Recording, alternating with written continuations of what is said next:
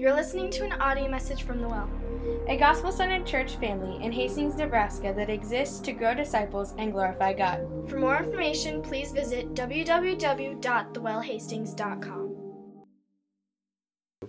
But today we're going to talk about Psalm 11. And I want us to, if we have, we have that on the screen today, Bryce, let's stand together and read Psalm 11 together. It's a short one, which means you, know, you can be assured that I won't preach for an hour, okay? So this is not a long psalm, but it is a very, some of the verses in there I think you will find very familiar to you. And they are, they are verses that are very pertinent to today. What are we going through today? You think about the last, well, just the whole year of 2020 has been a little bit different, I bet, than on New Year's Eve when you thought about what 2020 was going to be like. Do you have, did you have any idea that we would be here today in July and having lived through half of the year of 2020 and experienced the things that we have experienced? Absolutely not. I'm probably one of the old people here, proud of it, but I have never been through any time like this in my entire lifetime. And you can probably, I'm sure you would and could say the exact same thing. Let's read this psalm together. or not together, I'll read it for you, don't worry. in the Lord, I take refuge.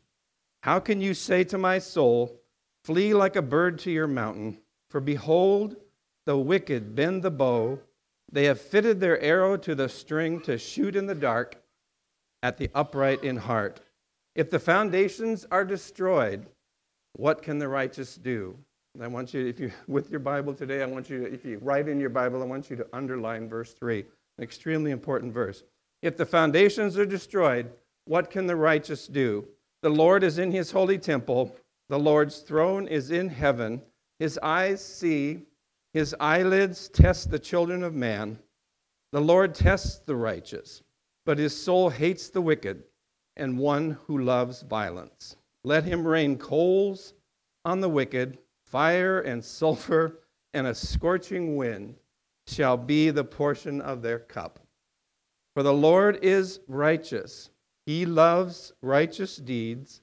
The upright shall behold his face.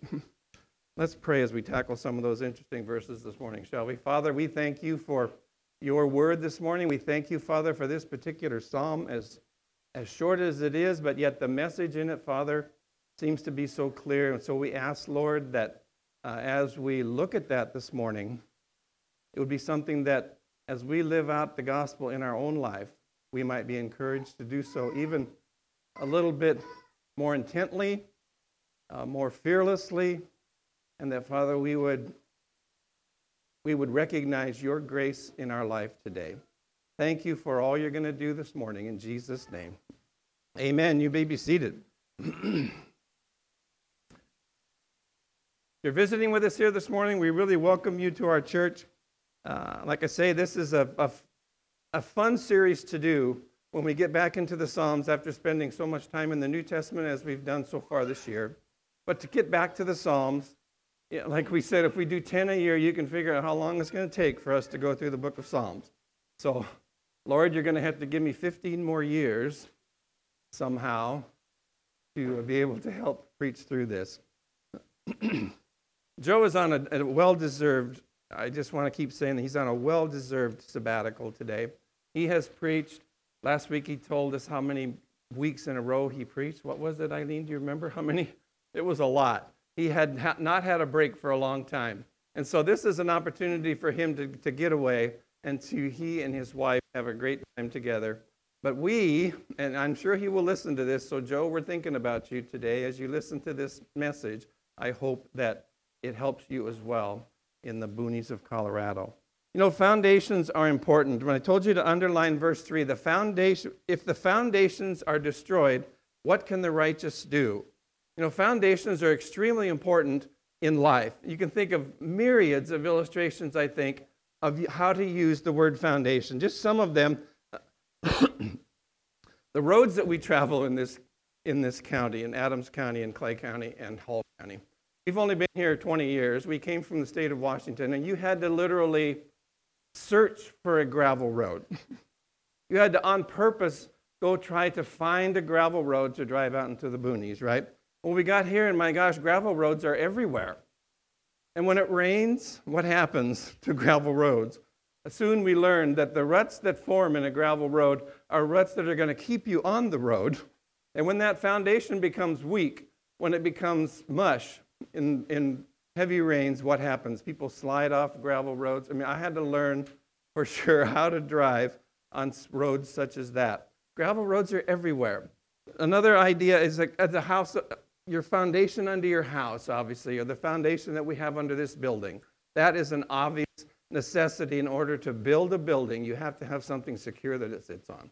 So that foundation is critical. Not only that it's level, but that it's strong and that it will last longer even than the building that's built on top of it.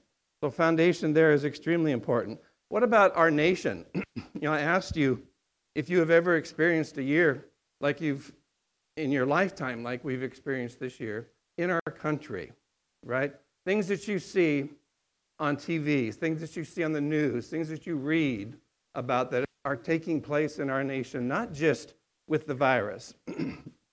That's been with us, well, much too long now, right? But the things that have taken place throughout our nation that seem to be, from, from just being able to observe what you see, they seem to be rather destructive.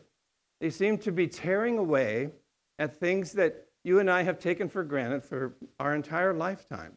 And those are foundations. But nations are built on foundations. Israel in this psalm was built on a foundation of trust and about of what part God plays in that nation.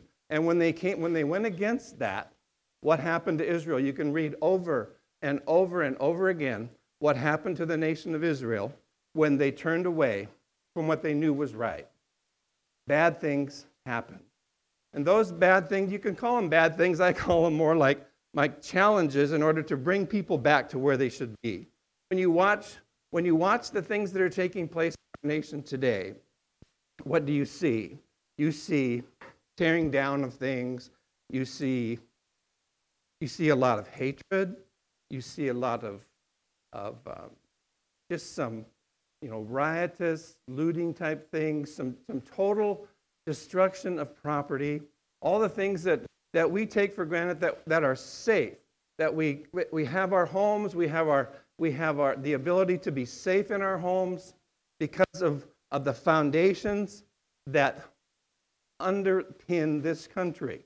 Okay, and every nation has them, but we happen to be Americans. And so when you see those foundations, when you see those begin to crumble or begin to, to get weak, what happens to a nation? A nation goes through some unbelievable changes and some unbelievable heartache because of the type of change that comes with that sort of thing.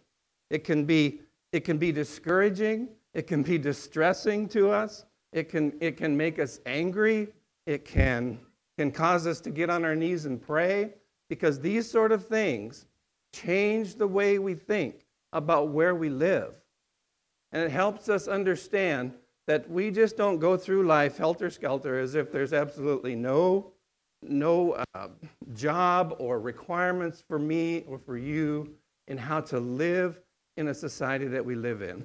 Francis Schaeffer, if you've ever heard that author before, has been around a long time. He's not alive anymore. He wrote a book called How Should We Then Live? In other words, after you recognize and accept what the gospel teaches and what the gospel uh, provides for you and for me, when we, when we grab onto that, that simple message, not, I hate to use the word simple, it's just sim- more simply to understand, but it is not a simple message. It is a heartfelt, it took a, the life of Jesus Christ on the cross and his resurrection to bring that about. That's not a simple thing. That's not anything that you or I have ever experienced. But because he did that for me and he did that for you, then if I take that into my life and say, yes, I want to be a follower of Jesus. So Francis Schaeffer in that book says, now that you have done that, how then should we live? What should our life be like after that point? That's why it's kind of important for those of you, and all of us, I hope, in this room have, have done that, have planted your stake, have accepted Christ as your Savior, have recognized that the gospel is something that changes one person at a time. And if everyone has done that, you can plant a stake at some particular date in your life when you made that decision to follow Him. You couldn't do it when you were a baby, you didn't know what that was. You did it at a time when you understood what it was that Jesus did for us. So, how then should we live in a society that we were born into? We weren't, we're not in South America, we're not in Europe, we're not in Russia, we're not in China, we're not in all these various societies that teach and, and, and believe different things. We are here in this little town of Hastings in the United States of America. And so when you see when you see these things happening around you, what do you do? And this is what brings us back to this Psalm 11 is because David was in that exact situation. The first thing that that I want to share with you today is like in verses 1 through 3 it talks about the advice that he was getting that David was getting that was not good. Basically, they were saying to him, You should be afraid and you should run for the hills. What does it say? It says, How in the Lord I take refuge, David says. How can you say to my soul, How can you tell me that I should flee to the mountain like a bird? That I should run away? For behold, the wicked bend the bow, they have fitted their arrow to the string to shoot in the, in the dark at the upright of heart. What a powerful verse that is. That is an unbelievable picture of what happens when you have the war that goes on between good and evil. It's been with us since the garden, okay? It's not going away yet. Someday it will, but we are still in the midst of that where we have to take in messages from all sorts of different people, different ideas, different beliefs, different thoughts that people have. We have to somehow sort that through what is happening in our own minds because of our relationship with Christ. How am I supposed to respond? And how am I supposed to detect and understand that what someone is telling me is bad advice? Bad advice is everywhere. you and I have probably been guilty of sometime in our life giving somebody bad advice. But David is saying, why are you, why are you telling me to run? Why do you want me to, to flee to the hills when this is probably a time when I should do exactly the opposite? Verse 1, he says, run. It's basically saying, run, David, run. That's wrong advice.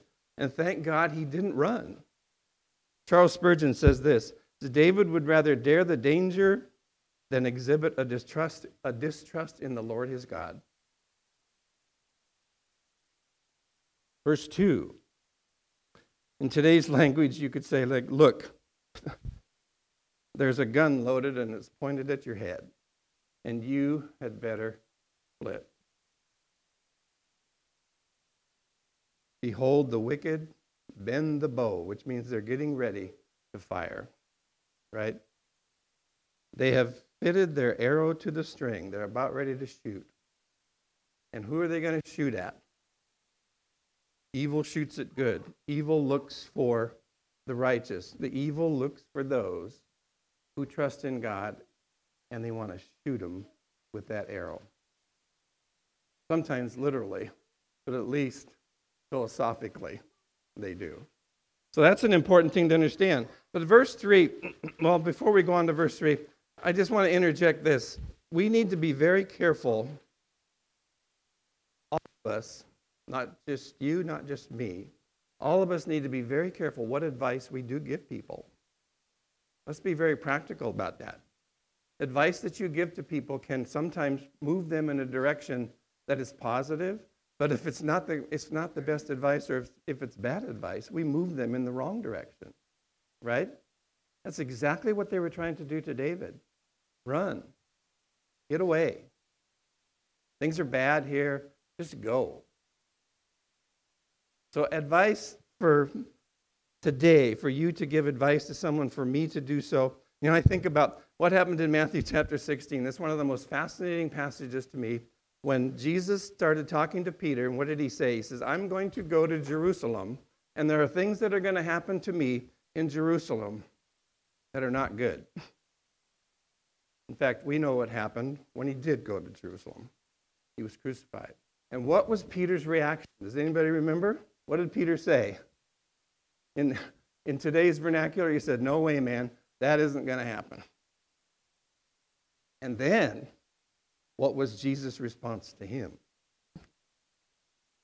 Get behind me, Satan. He took that extremely serious. Peter, that's bad advice. Don't give me that advice because I am on a mission. That is not good advice. In fact, we know where that advice comes from. You are not, Peter, you are not setting your mind on things of God. You're setting your mind on things of man. Don't. And Peter was upset by that, obviously. And what happened to Peter? he turned right around. He became a great, a great leader. But verse 3 is the one that I want us to concentrate. If the foundations are destroyed, what can the righteous do? Now that is a that's such a strange phrase in a sense. But there, uh, in other words, when the foundations begin to crumble under any particular situation, whether it be a national situation or in this case in Israel, what was happening during that time, David was having to flee from Saul, and Saul was after him. He was, you know, he was constantly being hunted down. And what if the foundations under us begin to crumble? What are the righteous supposed to do? Now, when I use the word righteous, I don't know if if, if I asked you, are you are you righteous? I mean, that seems so, I don't know, arrogant for me to answer yes. But what what righteous means is that if a person is right with the Lord, God is the one who is righteous, right? God is the one who, who through Jesus Christ, allows us to become righteous. Now, that, you could talk about that all day. So, when you talk about the righteous, in other words, t- basically just substitute the word believers. When you put believers in there, if, what do believers do if foundations begin to crumble around them? And that's the question David is asking. And what is David's answer? He says, No way, I'm not going anywhere. That's a key verse. If they're destroyed, what can they do? Again, this is coming from those who were giving David advice, but it is a great question for us today. What do we do when you see things around you begin to crumble? Again, uh, one commentator says this the word foundations refers to those things on which society rests or by which social order is sustained. The great principles of truth and righteousness that uphold a society as the foundations on which an edifice rests. It is under these circumstances the advice is given here that the righteous should seek safety in flight. That advice has been, I think, I've been a Christian for almost, I shouldn't even tell you, almost 50 years. But I'm really only 51. I, I came to Jesus real early. No. But, so the, the advice that they gave David back then, I think I have seen in my experience in the church, my experience in, in getting to know a lot of believers and and preaching in a lot of different areas and sharing with people and becoming, you know, just totally involved in Christian things in this country. I have seen some of that same sort of attitude that these guys wanted David to partake in. They wanted him to run. What does it mean to run? To run and flee means to get away from something, right? So if you see something that's, that is bad, injustice, fraud, or whatever is going on around you, and when you see your own nation begin to change its personality in a sense. When it begins to do something different than it was founded to do. When you see that sort of stuff happening, oftentimes I have seen, depending on which church we were in at the time, people saying, Yeah, we should step back. We preach Jesus, we preach Him crucified, and that's all we preach. We are not involved in what goes on in society around us. And I think that is, that message is straight from the pit as far as I'm concerned. We have an, a responsibility as believers when we see that sort of stuff going on, not to, as David said, I'm not run. That is not. It, may be unsafe for me to stay here. It may be a, may bring about things in my life that I don't really like because of people that persecute me or whatever. So David says, No, I don't care what they say. I don't care what Saul does to me. I don't care what anybody does to me here. I am not going to run. And so when a, when a group of believers, when an attitude begins to set in where we should stand back and just allow evil to reign, to willingly run to the hills. You may not do it physically. I mean, it's a joke in our house. You know, Eileen says things are getting bad. We're going to move to Alaska and live in a cabin. Deep inside, I know she would love to do that. because that's the, there's just something about that that is soothing, that gives you the ideas of being protected or being away from all these situations, to have some sort of peace, to not have to be influenced anymore by what goes on around you. That we all get to that point, I think we do, right, in our Christian life, where we see these things going on and say, well, this is not, this is not sure, sure what I would support. So, but instead, the church oftentimes throughout history, and maybe in the last 50 years, has kind of shirked that responsibility to the point where where we're at today, can we lay any of that responsibility or can we, can we lay any of that blame upon the church? And the church is not a building. This is a nice building that we get to meet in. That's not the church. The church of Jesus Christ is made up of individual people. One stone upon another to make a building. So, what is our responsibility? How are we to live in the midst of a, as Paul says, he says that you live in the midst of a crooked and a perverse generation. And that's the way it was 2,000 years ago, and that's the way it is today. And that's the way it was for David even before Christ came to this world. That's what David was going through thousands of years ago. There's nothing new under the sun, Solomon says, right? There's nothing new that we there's nothing that we see around us that happens with us or with other people or with nations or with the world. There's nothing that we see that we haven't seen before in that sense. It just sometimes takes a little bit, it puts on a different shirt. It looks a little bit different than it did before, but it's still exactly the same. It is the effort to, to uproot and destroy what God has created.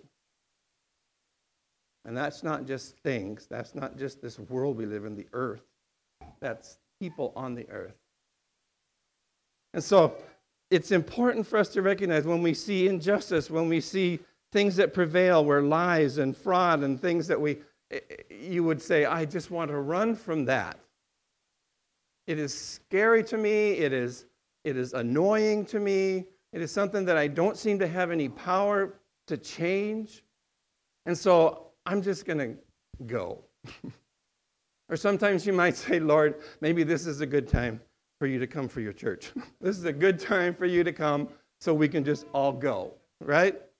Wouldn't you like that? I would. But that's not that's not the motivating it is motivating obviously to think that we will be with him. But what does he expect until that moment? What does he expect from us?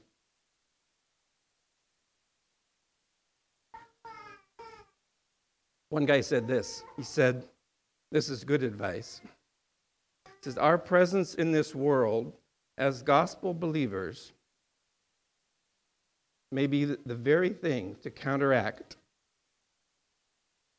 all those things I just listed injustice, lies, fraud, cheating, destruction. Our presence in this world as gospel believers may be the very thing to, counter, to counteract this, to remain and face the evil, to try to make things right and better. David understood that. I think that's good advice for us today. Running is, you know, if you're going to flee from anything, what does Paul say to flee from? Flee from temptation, flee from the devil, flee from sin. If you're going to run away, if you and I are going to run away from anything, that's what we should run away from. We don't want anything to do with it. It is not part of the gospel life. Forgiveness is something that is not only not only happens the minute that you come into God's kingdom, but forgiveness is something that happens on a daily basis because what? Why? you and I are not yet to the point where we have all that taken care of and the sin nature is totally gone. it's still there. But what's also there, and David recognized this too, what's also there is a spirit that wants, the Holy Spirit that wants you and me to live in such a way that it glorifies the Lord. Well, golly, that could be we could list a million things of how a believer should glorify God. And you don't just glorify God by coming to church on Sunday morning and worshiping. That's a, definitely a good thing and a, and a positive thing. But what happens when we go, when we leave, when we go outside this building? What happens is that when our life, as Francis Schaeffer says, if I'm going to live in this society, whatever, wherever God has placed me, which happens to be here, then how am I supposed to live out there? It's easy to be kind of cool and friendly here and hug each other and all the things that we're supposed to do when believers gather together. That's a great, great time. It's something that what Scripture says don't ever forsake the gathering together as believers. No matter how we do it, no matter how you and I do it, it has to continue, even if we're told you can't. Right? And there are millions, if not billions, in this world that are told you cannot, you will not meet as believers, as Christians. And yet they do it anyway, right? So if you're going to disobey anything in society, you can disobey that one. You have a responsibility, I have a responsibility to gather somehow, however it may be, with people who believe like you and I do why? So that we can get help and assistance from each other. We can get encouragement from each other. We can, we can kind of say, we're not going to run. We're not going to go hide. We are here with a message, and somehow that message has to get out. And that, if it has to be done secretly, I guess that's how we do it. Whether that ever happens in this nation, I don't know. Are we promised that it would never happen? No. But to run and just flee from it and leave it because we don't it, it's getting too hot what does that do that does not enhance god's kingdom at all and that takes courage it takes wisdom it takes, it takes making decisions that are right before him to do what i'm supposed to do in one situation after the other because our our life changes our life experiences change things that you did 20 years ago you probably aren't doing now. People that you that you are with or associate may be different than they were 20 years ago. But in any situation, whatever that is, because it's con- it's fluid, it's always changing. Where you work, it's always changing at work. Somebody new is being hired, somebody's getting fired, something's happening at your company to where you know things get tough or whatever it might be.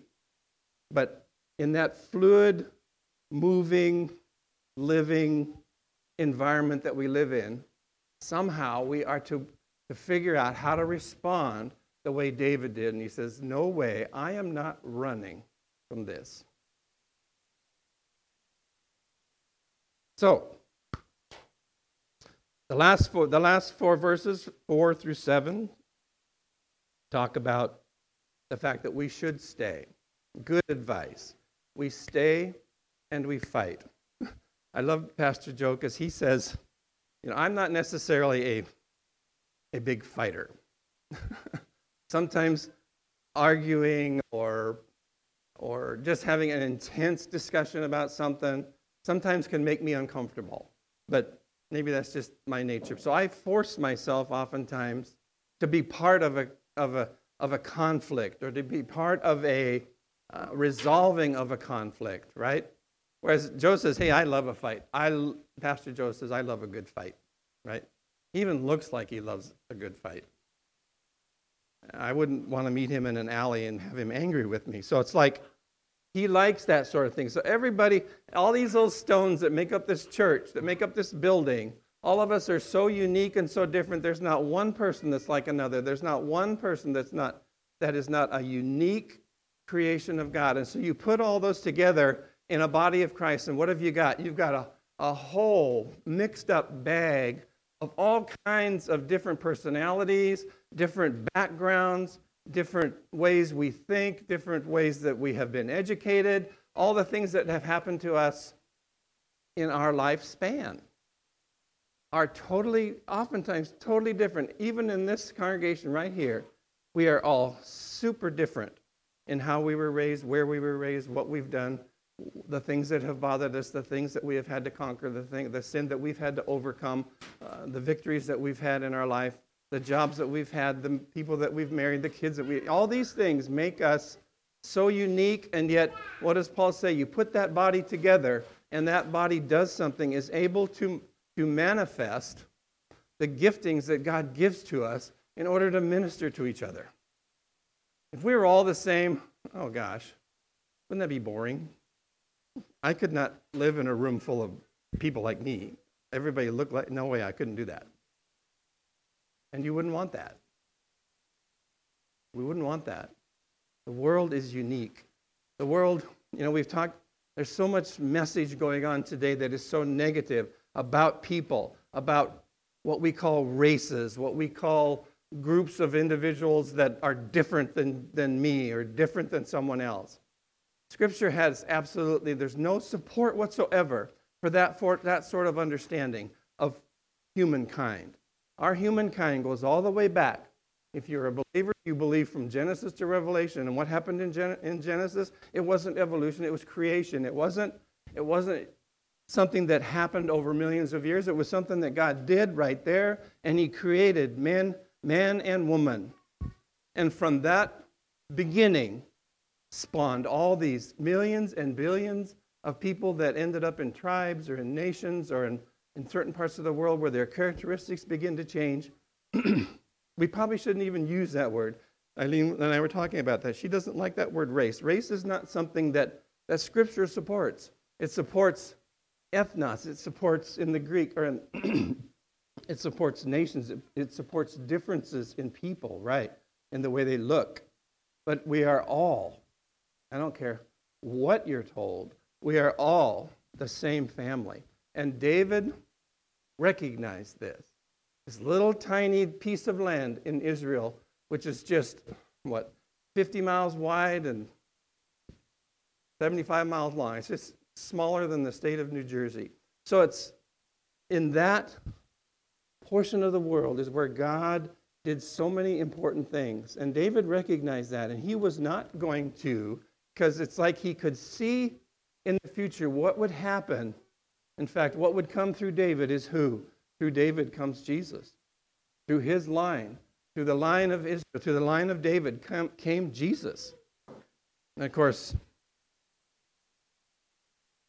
you ever wonder how many times, if you use the word Jesus, people always like, they may have their head down doing something, you say Jesus and they look right up, right? I'm not saying it as a swear word. I'm saying it as, as a person. As when you talk about him, something particular happens. And in Israel, in David's time, when someone began to talk about Yahweh, talk about God, people listened. And they listened in a way that either they rejected him or they accepted him. Many of them hated him and wanted him gone, and that hasn't changed from that day till now. And how do people attack God? They attack the people who worship God. They attack people who love God, who call him their Lord. Spurgeon again says this. In verse 4, it says this The Lord is in his holy temple, the Lord's throne is in heaven.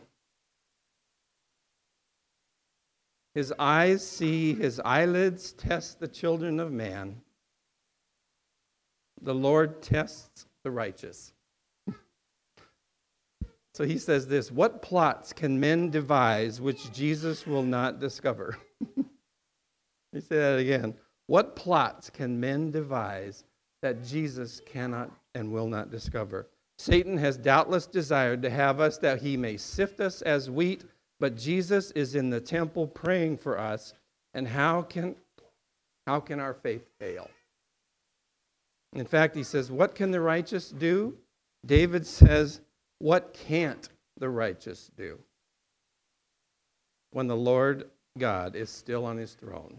so as long as he's there, you and I have a safety net right there He's been there, he's going to stay there, and that's, that's the message.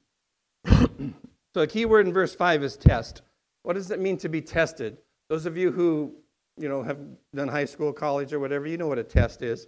But it, Scripture talks about testing. In fact, James says, "Consider it all joy when you encounter various trials or testings," and it, it boldly says, God tests, but He never tempts us. He never tempts us to do wrong. He tests us, Scripture says. And why? Because James says what? What's the, what's the product that comes from, from working through testings and trials? Endurance comes, steadfastness comes, patience comes. And so God doesn't promise that they won't be there. Sometimes I think we think once we come to Christ, then everything is wonderful and we'll never have another problem in our life again. But oftentimes, it gets it even gets worse. he never tempts. 1 Corinthians 10:13. Let me read that verse for you. You've probably heard this before. And I, don't think I'm taking it out of context just to read a verse. I know it's tough to do sometimes. It says, God is faithful, and he will not let you be tempted beyond what you are able. But with the temptation, he will provide a way of escape that you may be able to endure it. Do we really, really, do we really believe that? Because those temptations come not from him, those temptations come from around us to do things, to say things, to believe things, to participate in things that would tempt us to go away from Him. He provides, He always, uh, always provides a way of escape. There's no tempting from Him. Verses 6 and 7 are really a pretty simple message, and I love the way this whole scripture ends. This whole psalm says, Let him rain coals on the wicked. Mean, if you're talking about, you know, churches don't like too much talking about fire and brimstone, right? It's not something what we that we preach every Sunday. If you don't believe, you're going to go to hell, and that's it. So that's the message, and so live with it, right? So we get a sometimes we get uncomfortable sharing those sort of things. But when God says it, then I, I really listen because he says this let, let him rain coals on the wicked, fire and sulfur and a scorching wind shall be the portion of their cup. For the Lord is righteous, he loves righteous deeds, the upright shall behold his face. I mean, what more encouragement than that do we need? That he, we will behold. I mean, that's an awesome phrase to behold the face of God. And you may not have seen God face to face. That isn't necessarily what it's talking about. Someday we will see him as he is. We will really see him as he is because right now we kind of, it's kind of veiled. It's like we're behind a shade, we're behind something dark. We can't quite see him right smack in his face. Someday that will happen. But there's something more when he says, in this present life, we have an opportunity to behold and to be upright and to behold the face of God. And to see, in other words, to see him respond, and you and I do those things that he calls us to do, support those things that we know are true, to share that gospel of Jesus Christ with someone else, to proclaim always that that has never changed from the day the gospel began it has never changed. And Paul says, if anybody changes it, let them be accursed. right? Do not change the message of the gospel, Paul says. It's everlasting, it lasts forever. And if we change it, we ruin it. If man sticks his finger in anything, it's usually to ruin it. The gospel message is the same then, and it's the same today.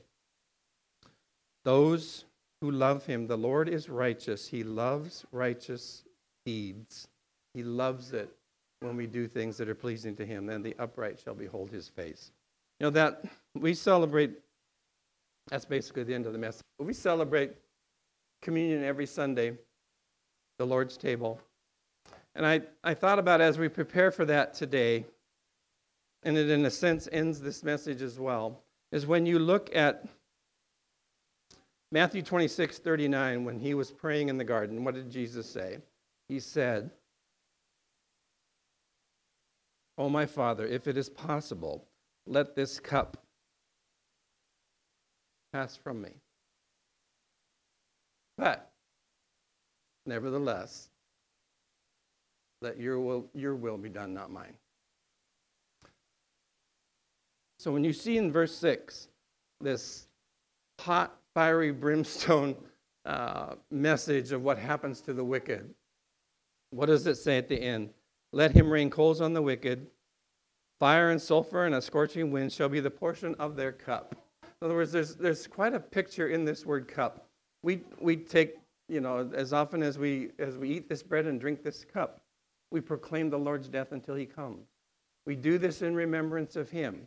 And yet he, on purpose, said, Lord, this cup is a heavy cup.